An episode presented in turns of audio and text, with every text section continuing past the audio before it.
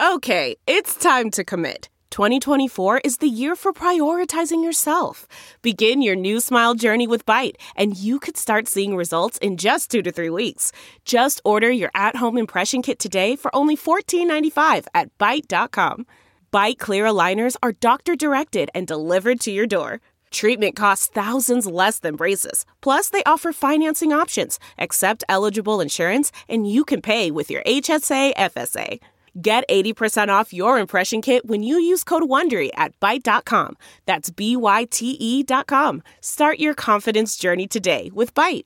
Delve into the shadows of the mind with Sleeping Dogs, a gripping murder mystery starring Academy Award winner Russell Crowe. Now available on digital.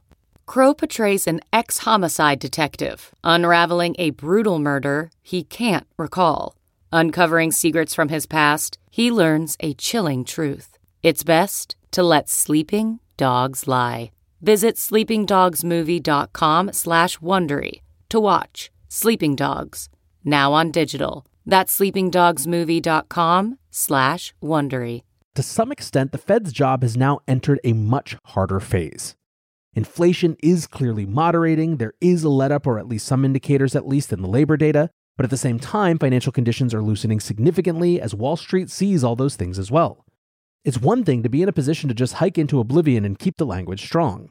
It's another thing to try to keep everyone in line during an in between wait and see type period. Welcome back to The Breakdown with me, NLW. It's a daily podcast on macro, Bitcoin, and the big picture power shifts remaking our world. The Breakdown is produced and distributed by Coindesk.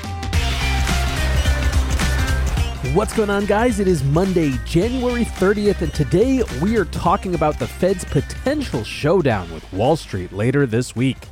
Before we dive into that, however, if you are enjoying the breakdown, please go subscribe to it, give it a rating, give it a review, or if you want to dive deeper into the conversation, come join us on the Breakers Discord. You can find a link in the show notes or go to bit.ly slash breakdownpod. All right, team, happy Monday, and welcome to the first big macro week of 2023. The Fed has its Federal Open Markets Committee meeting on Tuesday and Wednesday, at which point we'll likely get our first insight into how Powell and co are thinking about the economy heading into this new year. So, what we're going to look at today is one, how markets are thinking about that meeting and what's likely to happen, two, why there is something of a battle going on between Powell and stock investors, and three, what some other indicators suggest about the other big economic question, which is, of course, recession or not. Now, by way of background, we have been in the most aggressive monetary tightening cycle since the early 1980s. This is, of course, in large part due to the Fed's slowness in responding to rising inflation in 2021. They more or less forced their own hand with their insistence on the narrative that has now become infamous of transitory inflation. The idea was that inflation was a byproduct of dislocations and supply demand mismatches coming out of global shutdowns around COVID 19, and that it would sort itself out. It wasn't so much that they were wrong about those supply demand mismatches being a major source of inflation. Instead, it's that they didn't appreciate how that would interact with other potential sources, such as fiscal stimulus, and also that they backed themselves into a corner assuming it would just work itself out in any sort of reasonable timeline. We could do voluminous episodes on what the Fed missed, why the dislocations they identified, for example, represented not just short term responses to an extraordinary circumstance, but also the acceleration of ongoing structural forces that were likely to change the equation for global inflation economics going forward. However, for our purposes today, suffice it to say that they missed it, so they had to tighten and fast last year. Markets got the memo early in January 2022 when the December 2021 meeting minutes were released and discussed not only interest rate increases, but balance sheet reduction as well. In the previous pre COVID tightening cycle following the global financial crisis, there had been a big lag between starting to raise interest rates and actually shrinking the size of the balance sheet. So, the fact that the Fed was looking to do that all in 2022 sent markets down the path that they've never really recovered from. Which is not to say that there haven't been rallies. In fact, one of the most oft repeated microcycles of the past year has been markets getting out ahead of the Fed and determining that because of what they believed was an incoming recession or some other factor, Powell's hand would be forced and the Fed would have to pivot. Without fail, every time markets started to rally on some type of narrative like that last year, the Fed would trot out speakers up to and including Powell to disavow them of that notion. Markets would then retreat, and then inevitably some data point would come in and validate the Fed's argument that it was way too early to even begin thinking about any sort of pivot. Markets from there would slough on down for a while until the whole thing began again. That said, over the last few months, there really have seemed to be some improving economic data. Inflation has continued to come down from both a headline and a core CPI perspective. Indeed, this is true even with the Fed's preferred inflation measure of the PCE. PCE inflation in December was 5% year over year, down from 5.5% in November and 6.1% in October. Removing food and fuel, PCE was 4.4% in December, down from 4.7% in November. Now, of course, simply achieving moderating inflation is not sufficient for where the Fed wants to be. John C. Williams, the president of the Federal Reserve Bank of New York, said last week, quote, "It will take some time for supply and demand to come back into proper alignment and balance, so we must keep moving." What's more, Powell and the Fed have made clear that they remain concerned with labor conditions. They view the labor market as fundamentally too tight, which both challenges the ability of rate hikes to deliver the attendant cooldown in consumer demand and also keeps elevated the risk of a wage price spiral, in which demand for workers raises wages, which companies then pass on in the form of higher prices. As he often does in advance of an FOMC meeting, the Wall Street Journal's Fed whisperer Nick Timiraos wrote about which issues the Fed was likely to be focused on over the weekend. The article was titled Fed Debates Whether Wages or Low Employment Will Drive Inflation. Easing price, wage data are at odds with concerns that the job market is too tight and the economy is operating above capacity. Now, when reading these articles, most market observers look at them in terms of both literally what is being said, as well as the broader context of what isn't being said and how what is being said has changed. So, for example, when the first line of this piece reads, Stubbornly high inflation is finally easing as supply chain disruptions fade and interest rates at 15 year highs put the brakes on demand. Now, Federal Reserve officials have voiced unease that prices could reaccelerate because labor markets are so tight. When markets read that, participants see not only a wage price spiral type concern, but an anticipated shift in Fed narratives that says, yeah, yeah, we agree inflation is coming down finally, but this other issue around the labor markets is now coming into view as the big concern. Now, in this piece, Nick expands upon something he's been noting for the past several months a division forming within the Fed, which has operated largely in lockstep behind Powell over the last year. While over the past few months, this division was characterized as between doves and hawks, with the hawks nervous about stopping too soon and the doves wanting a pause to let previous rate hikes work their way through the system. In this latest piece, the division is given even more specificity in terms of the fundamental ways in which those camps view how to look at inflation. At core, Nick says the doves are looking at it in terms of bottom up numbers of prices and wages, which are moderating, while Hawks look at the top down economic performance. Quote At issue is what's the right way to forecast inflation? A bottoms up analysis of recent readings on prices and wages that puts more weight on pandemic driven idiosyncrasies, or a traditional top down analysis of how far the economy is operating above or below its normal capacity.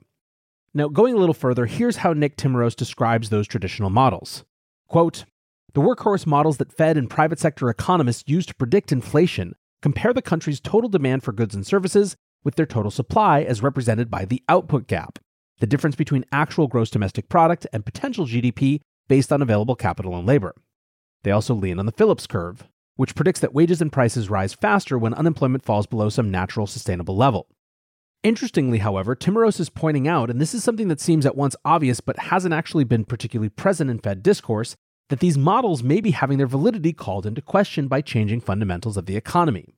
In other words, there is an acknowledgement here, even if haltingly, that some of the changes wrought by recent disruptions aren't likely to unwind anytime soon, if ever.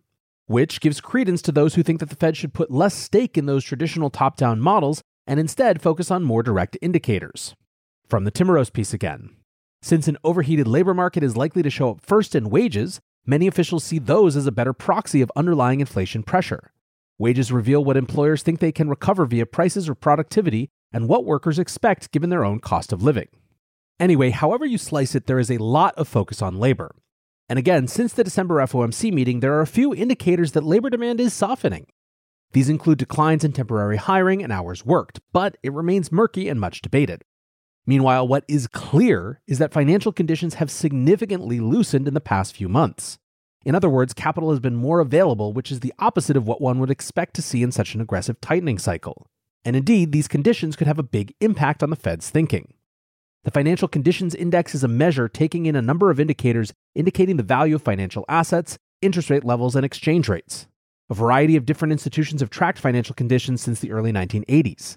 Since October, financial conditions have been loosening at a rapid pace to the point where conditions are now looser than when the Federal Reserve began hiking interest rates in March.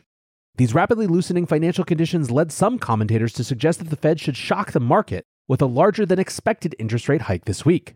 In an op-ed for Bloomberg last Wednesday, Mohamed El-Erian said, quote, Financial conditions have loosened significantly and, by some measures, are at levels that prevailed last March when the Fed initiated its hiking. These are strong risk management arguments in favor of another 50 point increase. That, however, is far from the consensus. At this point, a 25 basis point hike is priced in. And yet, commentators are starting to suggest that the big story this meeting may once again be hawkish Powell versus the markets. The last time in this hiking cycle that financial conditions got loose like this, Powell scrapped his planned speech at the Jackson Hole conference in August and came instead with a curt eight minute speech basically telling markets to stop getting ahead of themselves. So, with that in mind, here's today's leading headline on Bloomberg Fed's Wall Street clash sets stage for Powell's hawkish message. FOMC is worried that markets may be missing its rate message. The article begins Despite 2022's slew of interest rate hikes from Chair Powell and colleagues, financial conditions are the loosest since last February, as investors bet fading inflation will allow the central bank to soon cease raising borrowing costs and then cut them later this year. That's likely wishful thinking as far as Powell is concerned, and he has a clear incentive to push back against the trade given rising stocks and bonds could fan the very price pressures he wants to restrain. End quote. Now, my read on the December meeting minutes released this month was that this was exactly the thing that Powell was worried about. In other words, Wall Street exuberance not just not getting the memo he was trying to send, but actively undermining it. In a few instances, this message has continued this month. Dallas Fed President Lori Logan, speaking on January 18th, cautioned that policy could respond if financial conditions ease further in response to a slower pace of rate increases. Quote, if that happens, we can offset the effect by gradually raising rates to a higher level than previously expected. But the markets aren't buying it. Economists Martin Ademmer and Bjorn van Roye say for the Fed, with financial conditions loosening, the burden of controlling elevated inflation falls increasingly on hopes for favorable supply shocks.